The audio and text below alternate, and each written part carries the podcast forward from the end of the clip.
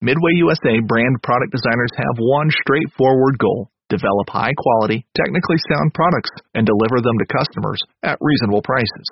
If you are immersed in the shooting sports industry and pay close attention to every single detail, you know our products are built right and stand up to everyday use.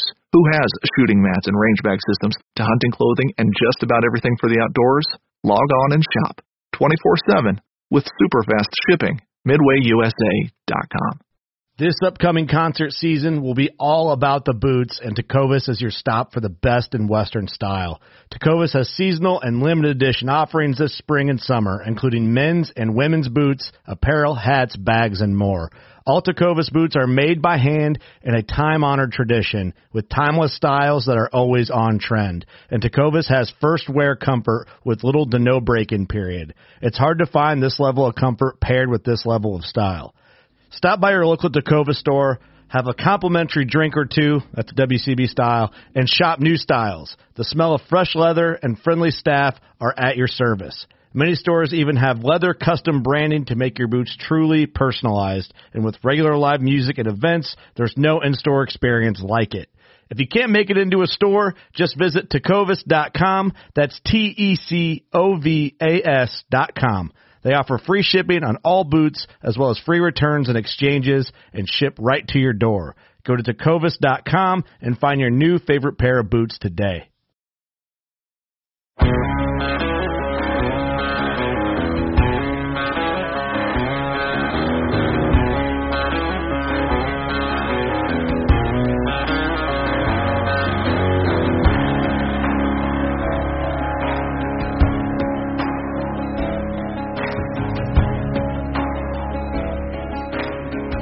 Up, everybody? Welcome back to another episode of the Habitat Podcast, where we are here to become better habitat managers.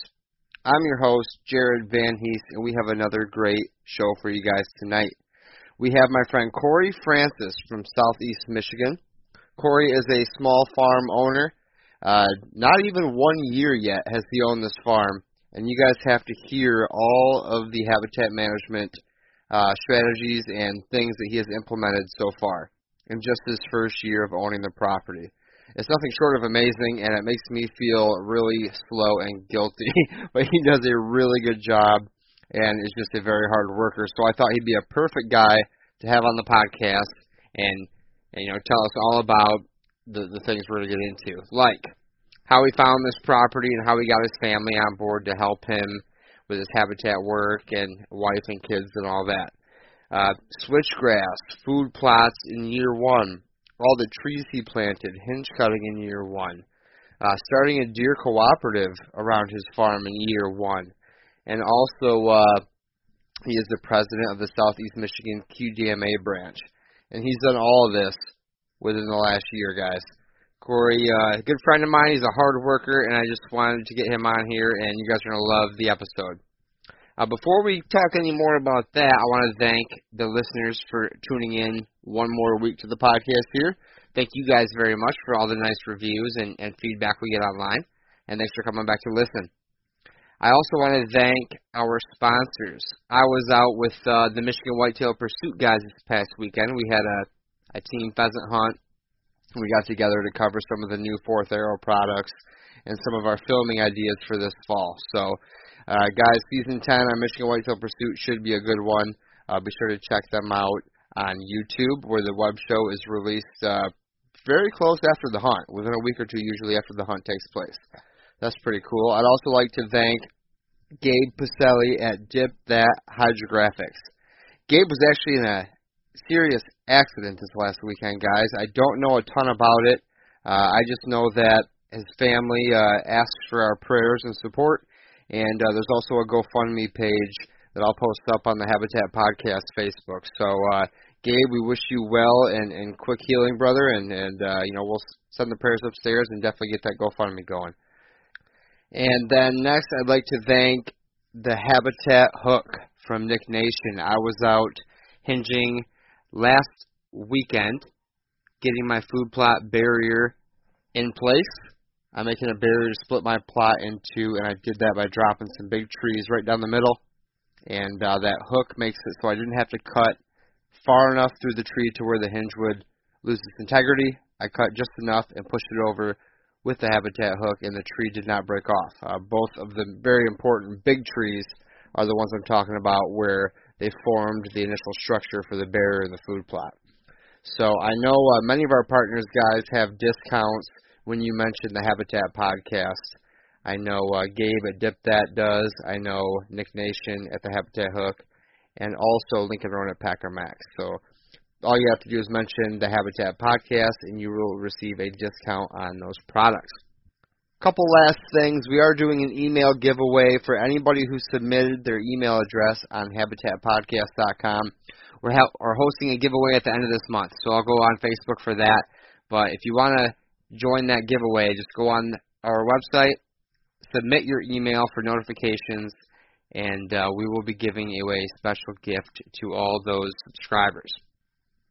And lastly, guys, Corey, like I mentioned, is the president of the Southeast Michigan QDMA or Quality Deer Management Association branch, and their banquet, their next banquet, is April 13th.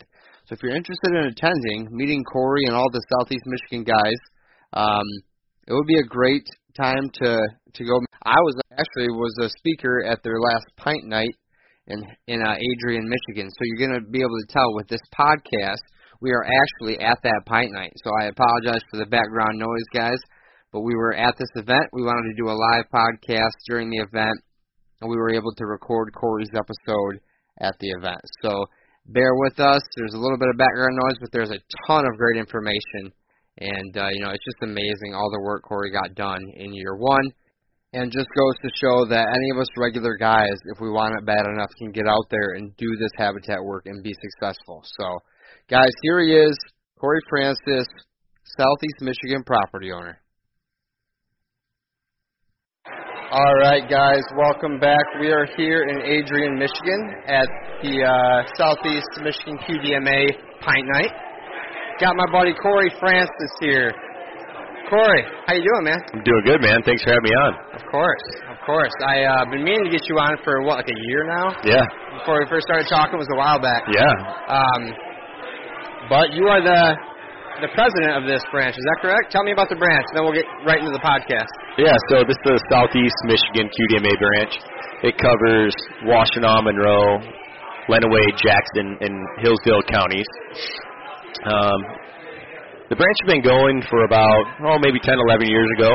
Uh, it got started by a few guys, and I helped back then. And you know, life happens, and I I couldn't help any, help out anymore. And you know, as you know, I just bought a farm about a year ago, so I figured it was a good reason to uh, get back involved with the branch. And, and so it's kind of been a little in limbo for the last couple few years. So I wanted to dedicate a little bit of time to get it going. Okay. So you literally are revamping the branch from uh, maybe a pause or whatever it was. Mm-hmm. All right, great, man. Well, happy to be here. Thanks for inviting me down. I Yeah. appreciate it. Yeah, appreciate being here. Um, you bought. What attracted me to get you on here was the fact that you bought and closed on a farm just last year, Mm-hmm. um, and the amount of habitat work that you've done in one year it hasn't even been a year yet, has it? No, April 9th I closed on it.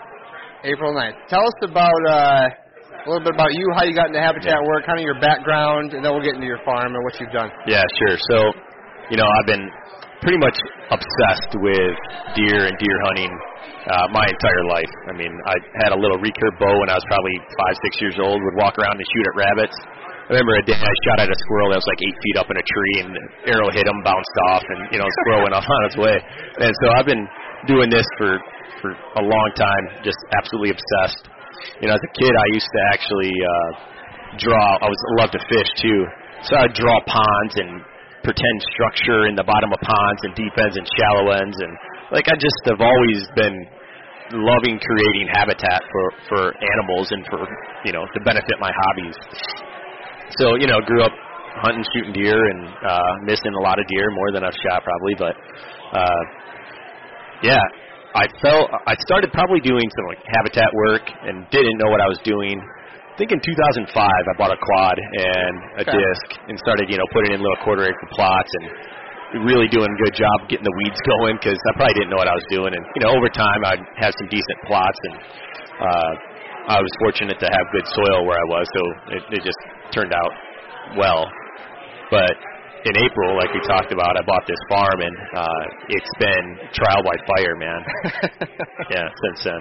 Well, you haven't owned property much longer than I have. You're, Yeah. I was. I think I closed February of what's this 19th, so 17. Yeah, So I just hit my two-year mark. yeah, Um, so I was pretty impressed when I saw all the things you've been doing. You let me come down to your farm. yeah, We walked it. I don't remember. Was it June? yeah. Prob- yeah, I think so. I think it was June, and uh, you had already done a ton by June. Yeah. I mean, Yeah. tell me about this farm. It's in Michigan. Yeah, it's in Michigan. It's in Jackson County. It's in Grass Lake Township.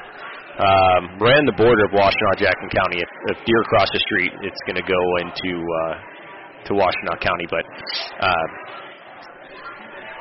so it's a mix of agriculture and swamp, some timber, hardwoods, and also what attracted me to buy the property was in, I guess on my south side, there's a 20 acre chunk that uh, it used to potentially be maybe a hayfield, and then they put it in some kind of a program where they planted Norways. But in this 20 acre chunk, there's groups of Norways, and I would say there's you know a thousand Norways in this field. And I and I drove back there, and I thought it was the coolest thing, like this basically a pine tree forest with all these openings, and I just knew deer would would love bedding in there. So I I, I told my realtor. Um, I, I went uh, with a buddy of mine. Actually, he started this branch 10, 12 years ago. Jason Perry. Uh, he he was my realtor. He knew exactly what I was looking Oh, okay. for. Yeah. And I walked this first farm I walked, and I was like, dude, just go make an offer. You bought the first farm you walked. Yeah, kind of, right? But yeah. Very nice. So I've been looking at Love your, at first you know, I've sight, been, man. yeah, love at first sight. Well, you know, I've been shopping for the last couple of years, um, and it finally had, you know, Lots of online. Yeah, I landwatch.com, all that. all of it, man, Yeah, it. all of it. Looking at it, you know, uh, just studying aerials and just kind of decide, you know, figuring out exactly what I wanted. And yeah, and I obviously I had a budget. You know, I'm a normal human being, I had a budget. And Jason, of course, said, "Dude, no, listen, you got to walk other farms." And he said, "This is a good farm, but you have to walk other farms." So w- we went and looked, looked at a couple other ones, and uh, one in Parma was pretty cool. And you know, could have killed. It felt like you know, one of those farms you walk, you could have killed a five and a half year old every year on it. Just, just in, insane thick and. Uh, this farm, just location wise, my wife was on board. She thought it was a great location. It's 40 minutes from our house. Uh, so I'm, I'm used to driving yeah. southern Ohio hunting, used to driving out to Coldwater and hunting, which is almost two hours. So the thought of having a place 40 minutes away where now I can, you know, bring my family and get them involved was was really attractive to me. And then also, I really do enjoy this the habitat thing, and and I didn't realize even how much I enjoyed it I, until I started getting into it a year ago. Really, um, if you think about it, other than putting in a few food plots, and I didn't know. I, I think I mentioned this to you. I didn't know what switchgrass was. Right. Uh, first thing I planted, I planted. I bought my farm on April 9th. I planted switch on April 15th. So it's it's interesting that you know it's really uh, been a big adventure for me. Okay, very nice. And yeah, 40 minutes from home. That's that's perfect. It's just out of the the range of you're gonna go check your camera every single day type thing, but it's close enough to where you can get there for a morning hunt or, Yeah. or whatever, and uh, bring the family out without Yeah. having to put a movie on in the truck and you know Yeah. have a nap the whole way there. That's perfect, man. Um, so you bought it. How did you know you were gonna like Habitat Works so much? Like, what have you been doing over the last year? Just like on Facebook and and reading other people's posts, or Yeah. what made you go out and just start planting switchgrass right off the bat? I Yeah. mean, it's kind of intimidating to me. Like I've never Yeah. planted that stuff yet. Well, uh, a, a, lot of credit to you. Uh, your podcast and Oh, the people that you, I'm, I'm, I mean it, man. uh, your podcast and the, all the topics that you have, uh, it doesn't make it easy. It's still very, very challenging. Um, between that and videos, I watched everybody's videos, you know, uh, online. The, you know, the Sturgis, the Browker, the the Jakes. Um, watch all the videos and just kind of just got inside, try to get inside of what their their plan and their strategies were, and I, I made it my own based on you know the canvas that I had to work with. Okay. So how did that switchgrass turn out first year? So um, I was fortunate enough that I planted it in, uh, in so it, imagine a big uh, 20 acre cornfield. Let's call it 150 yards wide, 200 yards wide by 900 yards long. Just a solid straight line. Uh, you could see a mouse on the other side of the field when you're standing at my barn uh, at the top of the field, and, and I just I knew that was I knew that was wrong, and I also knew that I didn't want to have agriculture um, because I was looking at a 20 acre cornfield that didn't have any value for it was a cut cornfield in April, right? And it didn't have any value for wildlife. Besides, you know, maybe a bird flying across it, there wasn't a deer in it, there wasn't a turkey in it, there was there was no food left in this cornfield. So I knew I knew at that point. Um, plus, I also I didn't want to have to walk through an ag field to get to any stand of mine, right? I mean, that's just blows deer out. That's just a bad a bad thing too. So you already, not to interrupt you, but you already kind of know how the hunting side of it works, right? You kill Yeah. some nice deer. Yeah. You know you can't just walk across an empty ag field on your way to your stand. You're gonna blow everything out before you get there. All right, continue. Sorry, I just Yeah. cut the story here a little bit. Yeah. So as far as the switch is concerned, I, I just said, okay, well, switch is going to be a, a visual screen. Uh, I'm going to plant it every 100 yards going across this field to, to to have a visual barrier. So it was a cut cornfield. There was no weeds. There weren't any this, any competition. So obviously, I, I couldn't prep the the ground to fall before. I didn't know about this property. So I just went frost seeded it. April 15th. I just I had a my four wheeler and I had a, a drag and I drugged to rough the ground up and knocked some of the corn stubble off and uh, frost seeded switch. Hit it with uh, and again testament to you, man. I, I and a couple other guys that I've talked to. They said hit it with Simazine, and then maybe if you have some competition, hit it with Roundup before, you know, glyphosate before your uh, switch actually emerges. So that's what I did. And actually, this year, uh, everywhere I planted it, and it's about a car lane wide. And I figured I planted about a mile of switch, about a car a car lane wide. Wow. If you think about, you know, 900 yards on each side, you know, 150 yards times probably, you know, eight stretches across the field to break it up. Again, I wanted to break up every 100 yards. I don't like deer seeing far, right? They just Love it. it makes them nervous. I love it. Yep.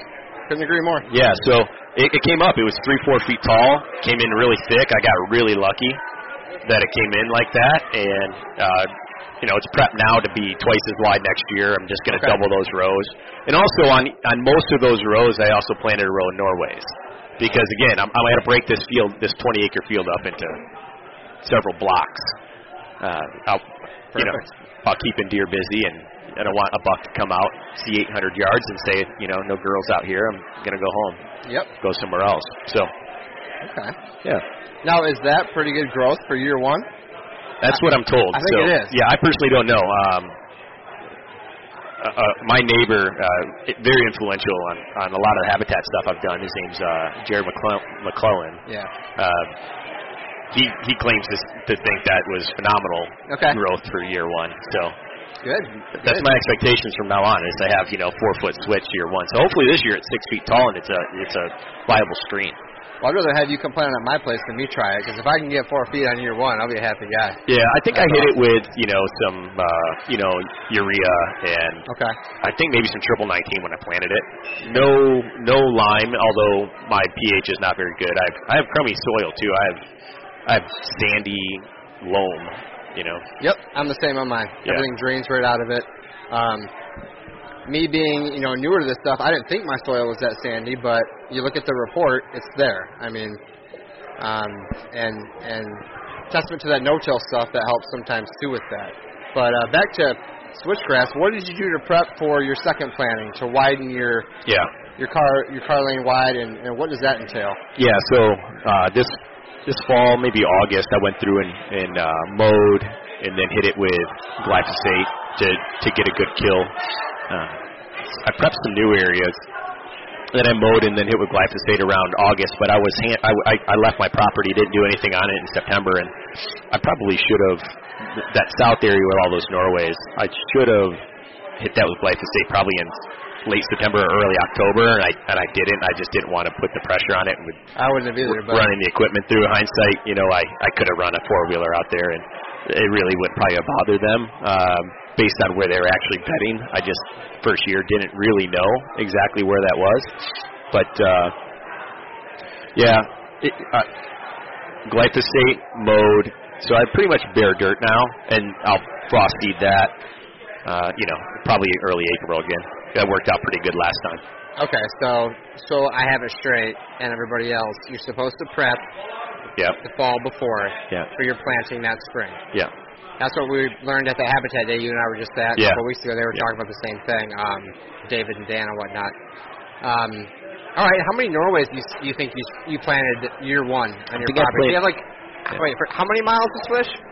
I think there's a mile. I I, I calculated about a mile of switch a car lane wide. Okay, and how many Norways do you think you planted? Um, I think I bought 500 Norways, 100 white pines, and maybe uh, maybe 50 white spruce. So you know, 600 650 trees, awesome. something like that. Yeah, and that was a lot of fun out there, right in the middle of a cornfield by myself, not not knowing if I should be planting them, where I'm planting them, and it's a lot of work. I mean, you you, you don't think about it, but you're you know dropping it in with a dibble bar. I don't know if you've ever planted two twos. The, the I two, haven't planted two twos, Yeah. but I am familiar. with Yeah. Break it down. What's a dibble bar, and how do you do that? Yeah, so a dibble bar is basically just a way for you to break in and uh, create a wedge in, in the soil to be able to drop the roots in. Okay. Um, when you get your Norways, you want to make sure you, you trim you trim the bottom of the uh, roots off. Why is that? Well, you don't want them to J root. So let's say you dig a nine inch, ten inch uh, spade hole with your dibble bar. Uh, you want those roots to only be that long, otherwise they J hook. And uh, I for some other people are a lot smarter on why that's bad, but apparently that can help. That can en- encourage it to uh, get the roots to grow up instead of out. So I'm learning something right Yeah. now. This is, this is why we talk Yeah, about this so- stuff, man. I love it. Yeah, so I carried around a big pair of shears, and uh, every tree I put down, I had to trim the bottom of it off. Also, uh, from what I understand, if you trim, if you just trim the trim the uh, the tips or the roots off, it helps encourage them to to start growing as Okay. well.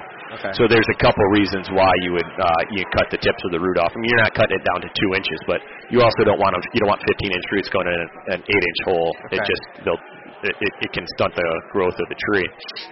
Um, so yeah, And correct me if I'm wrong. You're supposed to keep those roots uh, damp, right? Yeah. Don't let them dry out. yeah, don't let them dry out. Okay. Yeah, so I planted them pretty much right away. I, I bought these from Coldstream, and they shipped them to my house. Nice. Um, and as soon as I got them, uh, I, you know, over the course of probably a week or so, I went out and I just would plant 30 or 40 at a time. My wife would help me. You know, my my kids would would come out and help me, which was actually pretty cool. That was a lot of fun. awesome. Really getting the family involved. Very nice. That's awesome. Now, I'm just impressed with how much, like I said, and like I'll keep saying, you've done in year one. How about plots? Yeah. So How many acres of plots do you think you planted? Yeah. I mean, I walked, I saw them all. Um, and tell me about how you got into that, why you chose what you chose in terms of seed. I mean, being new to it, why'd you pick what you picked? Yeah, so I, I told my wife that I was going to get this all done with the four wheeler, and I started driving the four wheeler, pulling a, a my disc, and which I've done before, right? And, and I could just tell my four wheeler did not like me, and so a week, that's what I do. yeah.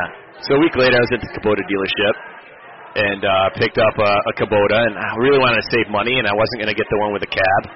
But I brought my wife on a rainy day, and I just I asked her to make the decision if we should get a cab or not. You planned that out, sir. It worked well, out very well. Played. Yeah. Well, the truth is, man, uh, you know, I didn't want to spend. I mean, it's like you know an extra few bucks to get a cab, and I didn't want to spend that money. But man, I have kids. I have young kids. I have a my daughter's now three.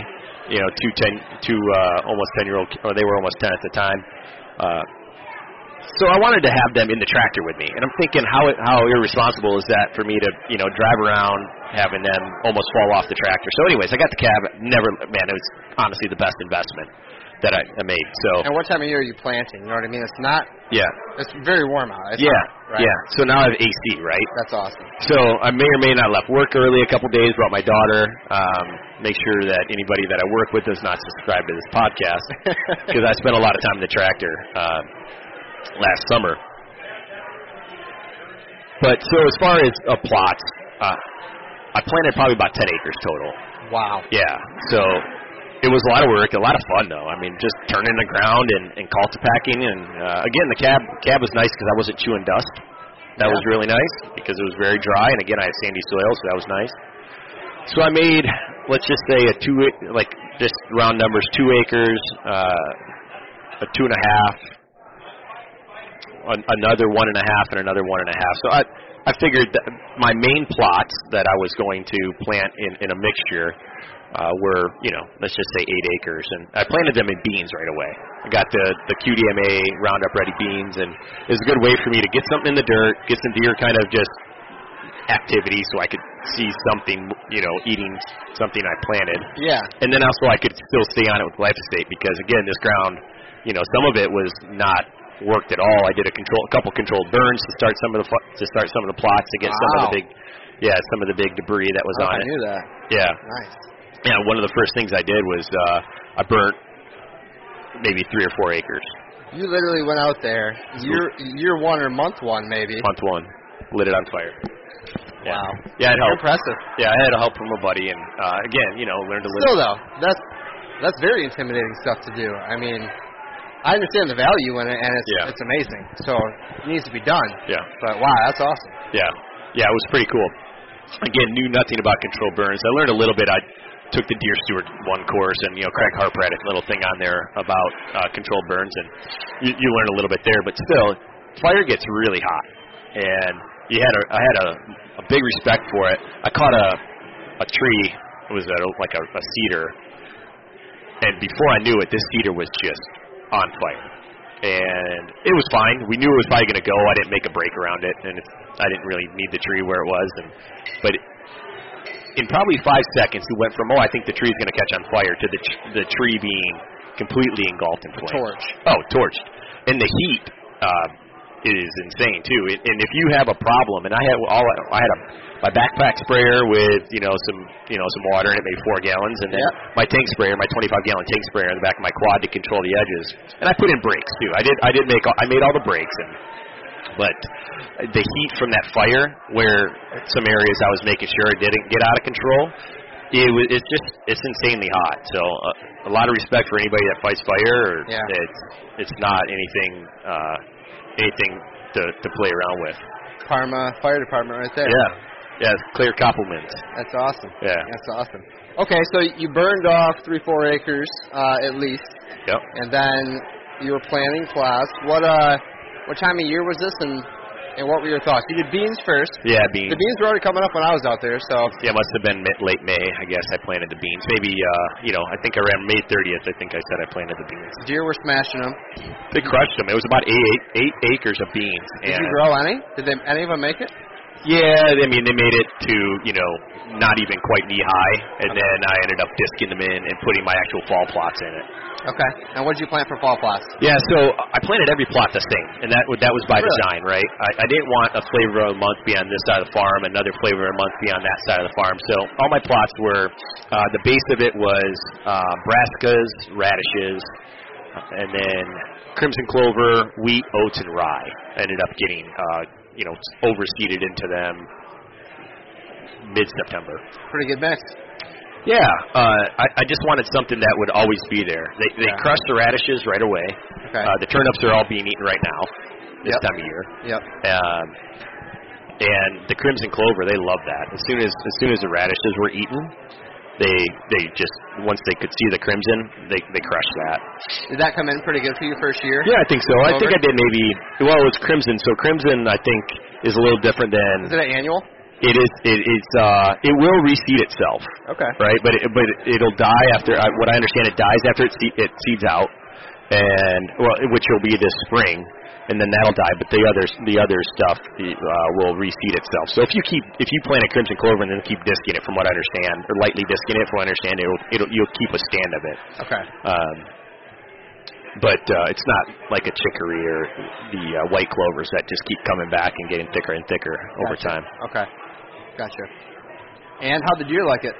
Uh, man, they loved it, and, and it probably was my problem this year. Is you know I wanted to hunt my farm, and they were on the plots every single night, and so I, I probably educated a lot of the mature deer early. But man, I, to answer your question, they absolutely loved uh, my plots, and I would see on the the two two and a half acre plot, I would see some nights 35 deer on it. Are you kidding? Yeah, and then On I'd the have one plot. yeah, one plot, and then I'd have cameras on the other plots. I bought that CuddeLink system, so Yeah. so I didn't have to go out and check cameras every five days or 20 minutes. And the way that the way that I am, I, I always want to see cameras. So the CuddeLink the CuddeLink system was a, was a really nice investment to be able to continuously just get pictures of deer without having to go out on the property and disturb them. So it was worth it? Yeah, I think so. Link in general? Yeah, I think so. Uh, any, any type of cell cam. I've had uh, the same Spartan camera for maybe five seasons now, Okay. and I love it. Uh, but one Spartan cam just isn't going to cut cover 70 acres for me. So Right. uh, I bought six CuddeLinks, and I'm going to definitely get, keep adding to it. And I know there's newer technology, and uh, you know, Well, I just heard mixed reviews on. I think Dan got rid of all his, Yeah. and I'm not sure why. Uh, I've never messed with them, so I can't comment. I just didn't know if, if that was something because the idea of putting them out there and not messing with them, yeah, I'm all about that, right? yeah, Or 10 cell cams, probably one route being smarter than the other, but they're both achieving the same goal, which is no pressure or low pressure. Right. So I love that. right, right, yeah. Um, it, you know, I had talked to Dan about it, and he he thought maybe it might have missed a few deer. I, I don't know. I can't say that I missed deer or not because I wasn't there to see them. I didn't have another camera to to check it Yeah. against it, but Yeah. overall, very happy. Nice. It, it, it gives you a good idea uh, of what's going on out there. Okay. Now moving into fall, I want to know. Well, actually, you know, hold up on that. What else did you plant or do in terms of we covered switchgrass, food plots, Norways. hmm I assume you planted some fruit trees. Yeah. So my Or- or first what my, else? my first order was uh, called Charlie Morris. Yeah. And just interviewed him, so Yeah. great guy. Awesome, very knowledgeable. I knew nothing about planting trees. I've never had planted a tree in my entire life. And I bought 25 apple trees from him. And he told me what to do and how to plant them. So, What kind? yeah. Okay, you don't, you don't need to name all of them. Yeah, so uh, I, I bought it like a grafted, not like grafted, how uh, old? I actually bought. I think I bought non-grafted this year. All my all mine that I bought from him were grafted. Okay. Um, but I bought maybe uh, you know like five pears, five crabs, and you know ten or fifteen others, uh, other apples, and, and most of them were mid to late drops, and that's the goal. Is I, I want to plant trees that are going to be of high attraction uh, during the fall, and, and not that I want to back down on food plots too much, but I kind of want to back down on food plots because you know a two acre plot is nice, but uh, you know we're in Michigan, and the reality is, you know, mature bucks don't love two acre food plots. And the mature does, even as I would hunt it more and more, they used to come out really nice in this 20, 20 yards from the one stand I'd like to hunt in the wind that I could. After a while, they came out in the middle of the field, which is fine because it gave me less temptation to, to shoot them because I really enjoy uh, harvesting does, especially with the numbers that we have out there. But uh, I'd like to create, you know, have it just still have the food value out there, but uh, increase the cover value as well at the same time. Nice. I feel like we talk about that a lot, going from uh, starting out being a food plot extraordinaire to shoot, I need more cover. At least that's what I went through. I'm still going through that. Um, okay, so 25 fruit trees. Quite the order as well, man. I mean, you were Yeah. busting your butt out there. Yeah. Um, One other thing I did plant is I planted kind of through the middle of what's going to be my bedding area as as it's progressing.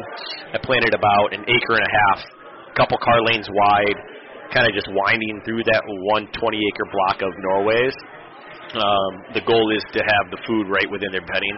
You know, deer feed five times a day, like they say, I don't want them going far. I want them to get up, eat some clover, uh, and then go back and bed back down, and not have to like walk across the property line at, at noon, potentially get shot or bed somewhere else. so you're saying you planted food in and throughout the bedding area. In throughout the bedding area. Yeah, Very nice. yeah. Very nice. Um, how about any miscanthus?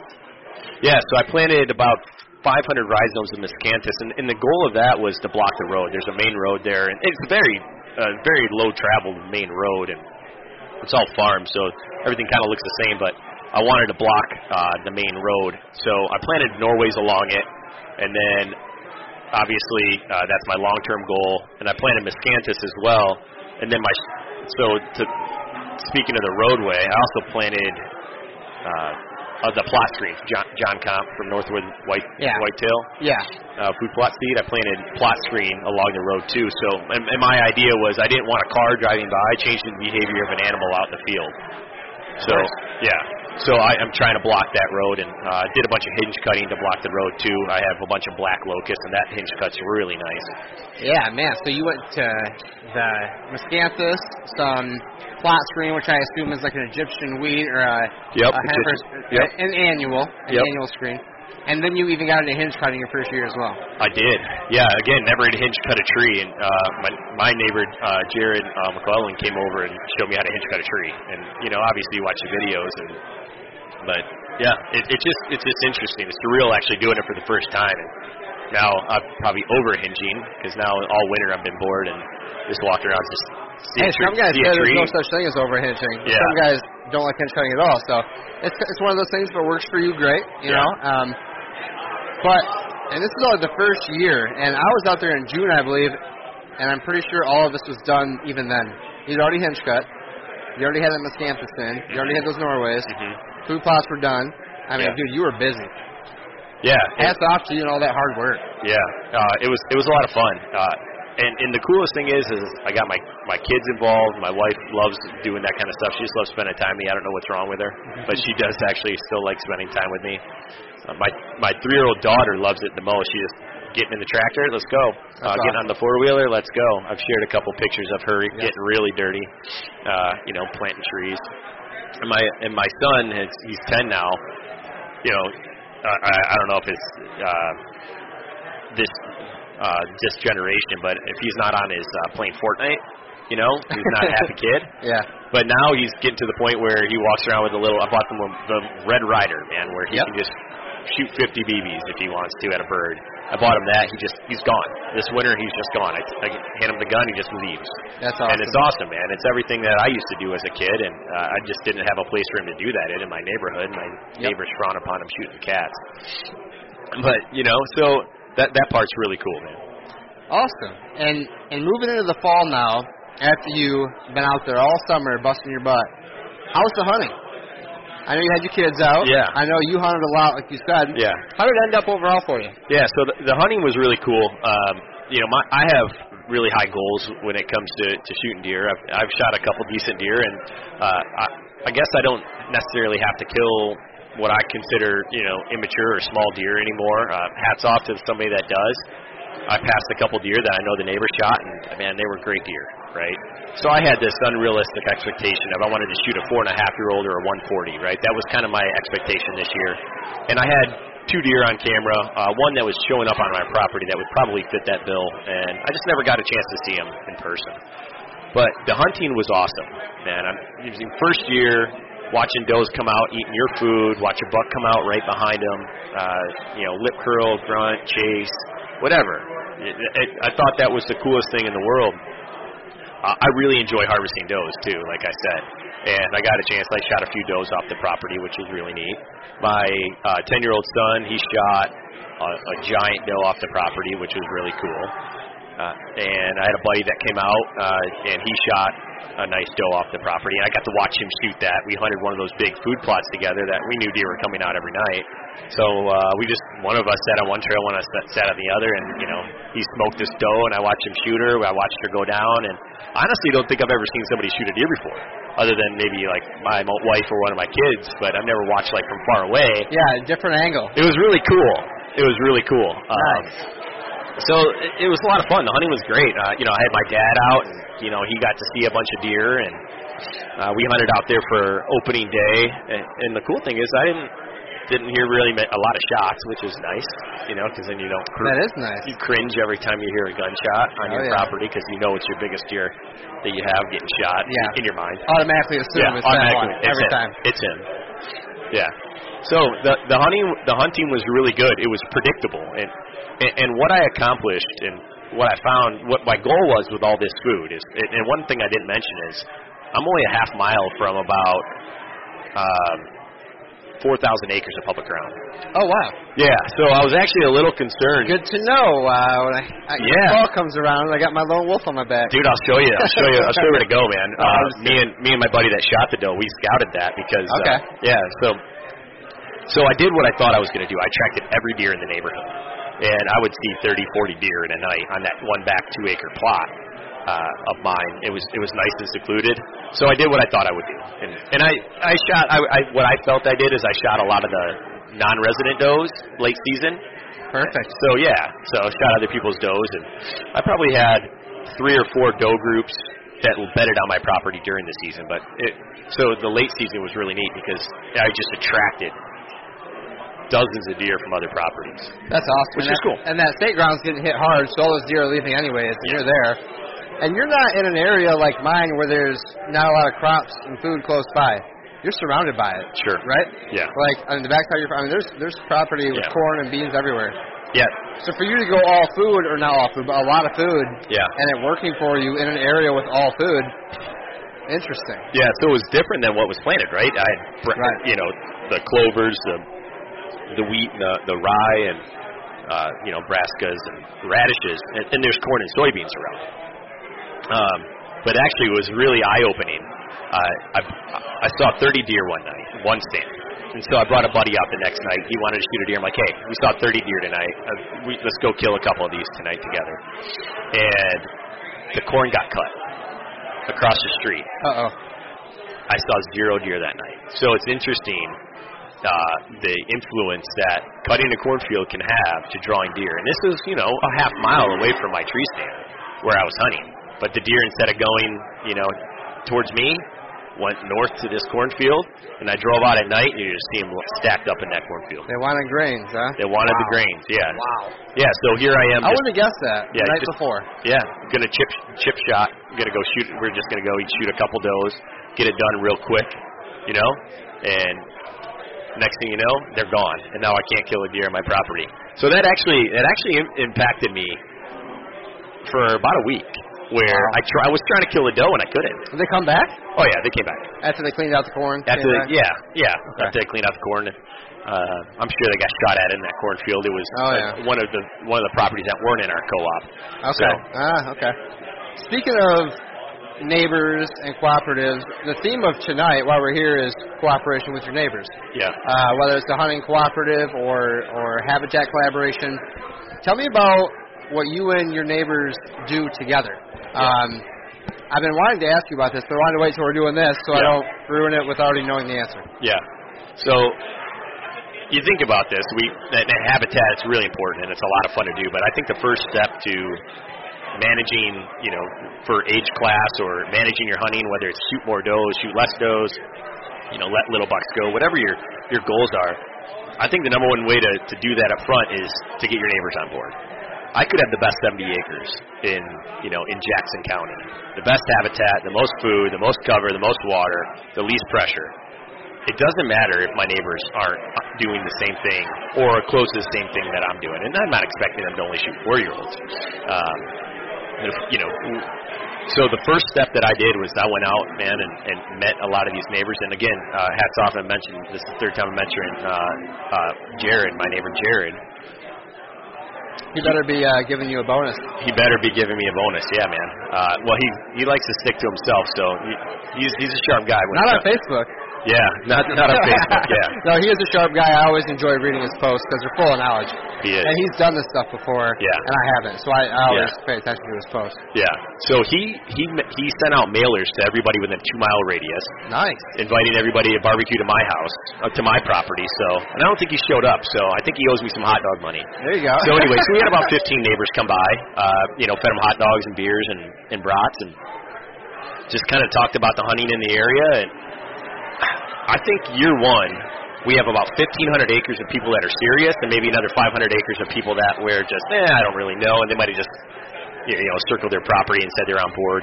Who knows? Time Yeah. will tell. But I think in in the first year, oh, up to you know 2,000 acres of touching properties, saying that you know we're going to pass one year olds. You know, some of us pass two year olds. A couple guys like I can only shoot four year olds.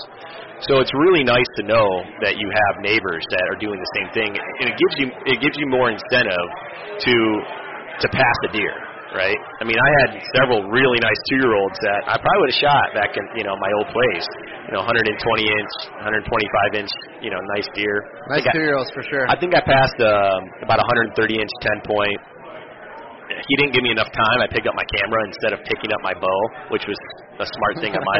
thing. I would have filled the tag. 'cause Been there. he, he Been stopped there. at eight yards, panting after chasing a doe, and it was really cool. I watched him just like right underneath my stand. No way. Yeah, and if I had my bow in my hand, you know what happened. You know, I would just, you know, I can tell you what I would have done. yeah. A couple seconds later, there would have been an arrow through him. But Yes. Yeah. so starting this co-op was probably the the most critical step beyond the food plots. I probably could have not done a whole lot year one and had a lot of fun hunting. But starting this co-op, I think, is going to advance the hunting beyond that beyond my 70 acres. Because uh, what was also really neat is five of us had a group text, and every single night or every day we would text back and forth of what we saw and share trail camera pictures. And That's great. it was a double-edged sword too, because we'd find out like, hey, the neighbor killed this deer, and you know it's fine, but at least you Better, had better to know that though. at least you had closure, and then Yeah. and, and you weren't still hunting. Uh, Correct. Weren't still hunting deer that were ghosts at that point, because we've all probably done that un- unknowingly. Exactly what. Exactly my point. Yep. Yeah. So the co- the co-op was pretty cool, and then again, uh, one of the things of why we're here, and uh, you know, just to plug the branch a little bit, and I volunteer my time. Everybody in everybody in the Southeast Michigan branch uh, donates their time here, uh, and we all have full time jobs, and you know, it, we're all pretty busy. But one thing that we're passionate about are some of the missions of QDMA, which one of them is cooperatives. And I think in the state that we're in of Michigan, where everybody owns 10 acres, right? Uh, no one has enough property. I know a couple guys that potentially have enough property to grow mature deer, but no one has enough property to grow a mature deer or or grow their deer herd the way they want to hunt it, right? Because every deer leaves your property, period, right? So that was that's one of the things that we're all really passionate about, and we want to help do that. So anybody in the Southeast Michigan branch that's that's listening, get a hold of us. Um, you know, become a member of QDMA. I think that's the, the smallest thing that you can do uh, at minimum. But we'll come out and help you either have a co-op uh, meeting or we'll show you how to knock on doors. We'll knock out knock on doors with you. I think it's great. Uh, and, and you're doing it just to make the hunting better, right? Oh, of course. And I think, uh, I mean, I didn't buy my property. Uh, let me rephrase that. I wasn't going to buy my property unless it was inside of a co-op. Yeah. So in a state like Michigan, um, where the pressure, like 10 acre pieces, like you're saying, Yep. pressure is heavy, uh, it's a huge game changer. Yep. And my neighbors both have Springbrook cooperative signs on the trees. Across the road, next to me, I mean, made that decision so much easier for me. Um, the fact that you're starting a brand new one, that's pretty cool. And you've had some success, so that's that's awesome. And the fact that we're here tonight, kind of reaffirming your success, Yep. uh, is why we're here. Yeah. I love it. I love Great. it. So, well, you already plugged QDMA and got into that. I was going to wrap up with that. That's perfect. Yeah. Um, anything else you want to cover? I got one more thing before we go. Anything else you want to cover? Uh, no. What else you got? I was going to ask, what's the one thing? Oh, I'm going to go back again. Your favorite tree. I always love this question. What's your favorite tree that you planted? Well, I really don't know what because I haven't had anything really produced yet. I Okay. mean, uh, I mean, I think the Norways are cool. Um, I'm really excited about some of the. Uh, I think the Kiefer pears. I think you ordered some of those too this year. I did. I'm just. I. I, I'm excited about having some some December dropping fruit trees. Awesome. Um, I, I just added. Uh, I just watched a couple of videos and. Uh, my wife doesn't know this yet, but I probably have a few more trees to buy. I think I'm going to go heavy with chestnut and persimmons as well. I saw your Facebook post. Yeah, Yeah. yeah, It's getting really bad. I think David Bryce, who's been on this, you know, he's. Yeah. I think it's got to be a meeting. Is there like a Habitat Anonymous meeting that you could have? You think you could start that after this podcast? We could. Yeah. Uh, a tree buyer intervention. Yeah. You guys just keep buying these trees. Yeah. I I get it. I mean, I want every species out there, Yeah. and I want to plant it this year. And you got to think about the time and the supplies to wrap each one of those trees, and the, the fencing, everything. Like Yeah. it's, you can get ahead of yourself quick. Yeah. Well, I guess here's how I look at it. But to you, planted how many hundreds of trees last year, you might be just getting started. Well, the thing I look at it, and it is a lot of work, and I'm not looking forward to it. And I feel like I'm crazy when I when I actually looked at what I've already ordered. You ordered. got to get it in off, off the front end, though, right? Yeah, in five years, I'm gonna be really happy that I put in that work. And Yep. Yep. Not that I'm gonna be done doing habitat work in five years, but maybe I'll be done buying 150 foot rolls of five foot, Yeah. you know, fencing to Yep. to cage them in because that's not that's not cheap. no. The trees are cheap. All that galvanized fencing to go around them and the posts and Yep. the holes and uh, the water tanks to go out and water them when Mother Nature doesn't want to water them for you. You know that that takes time and that takes money and you know going out and pruning all of them. I had to go out and prune only 30 apple trees this year. That's what I Wow. ended up with. Uh, but next year, you know, I'm going to have to prune. I'm, I think I have probably 50 more apples going in uh, this year, and then I have uh, I bought 50 rootstocks and going to gra- try to graft 50 trees. Nice. So that'll so then Charlie would be proud. Charlie would be proud. Yeah. So anyway, so it's it's it's kind of just I think it's just going to be a never-ending addiction. But it's, it's a lot of fun, man. Uh, I'm just getting started. A ton to learn. But, awesome. but thanks to you know guys like you that have this type of information, this Habitat podcast, we can all learn together. No, thank you. I appreciate that. Um, that's why I'm doing it, man. I just love learning. Become better habitat managers. That's our slogan, but it came out of the actual need to do this stuff. Um, my last question for you was, what's one thing you would tell a guy who bought his farm maybe this February or this April, just getting into this? I mean, you covered what I'm going to probably do in 10 years in one year. Sure. Last year. So what would you, what's your one piece of advice that you give? Yeah, man. Um, you know, your plan's going to change a lot. It, I mean, it keeps changing. I keep canceling orders and reordering other things. So, you know, be flexible uh, and, and don't be afraid to make mistakes. I would say that. So that's two things, right? I love it. You know, don't be afraid to make mistakes and, and, and be flexible Great. on your plan. Awesome, man. Well, if anybody wants to get a hold of you and see all the great things you're doing, where can they do that? Yeah, sure. Uh, you know, uh, always look me up on Facebook, Corey Francis. Um, you know, check out QDMA as well. We have a Southeast Michigan QDMA page. Jump on that. Uh, but yeah, just feel free to reach out to me, and uh, I'm sure there's tons of p- pictures on my property of my uh, aerials uh, on on my Facebook, and, and potentially uh, we can, I can share a couple pi- uh, pictures with you. You can throw it on your website too. Sure. Thanks. Well, Corey, I appreciate you coming on. I'll make sure to put your property address in the show notes. That way we can all come, Yeah, uh, we'll come out that. October 1st. We'll yeah, be there. You know. come on over, man. But thanks for coming on, brother. Guys, thank you so much again for tuning in. I'd like to thank Corey one more time for a great episode. I had a really good time talking to you and hanging out with you that night, my man. And uh, just a lot of good information, and you're definitely inspiring by all that work you've done in year one. I mean, truly is. Um, I'd also like to thank our listeners for tuning into the podcast once again this week. Thank you so much, guys.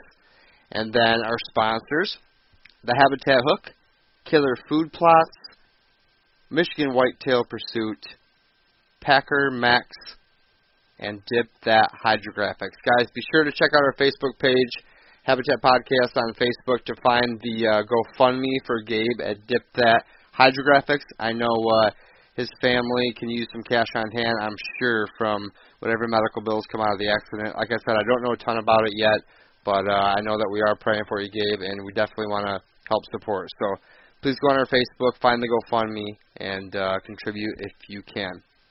You can also find us on HabitatPodcast.com, Instagram, YouTube, Spotify, Stitcher, wherever you can get a podcast, you'll find us. And uh, you know, I just want to say, everybody, be safe. It's Habitat season. Get out there, frost seed, hinge cut, do your thing, and uh, wear your safety equipment. And we will be back next week with another episode of the Habitat Podcast. Thanks for tuning in as we become better habitat managers.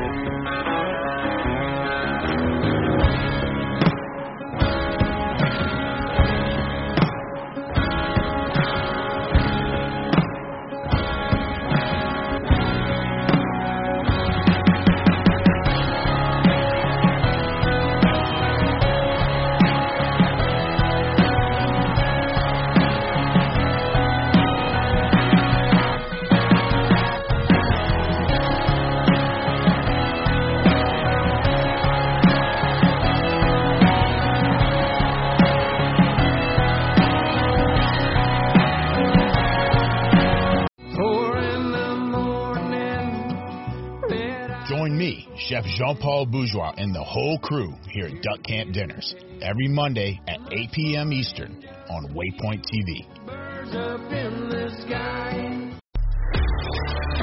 A life that has the stories to back it. A life to be proud of. It's a Winchester life. Yeah, baby. Six eight Western. Oh, mule deer, baby, right there. Tune in every Tuesday at 7 p.m. Eastern on Waypoint TV.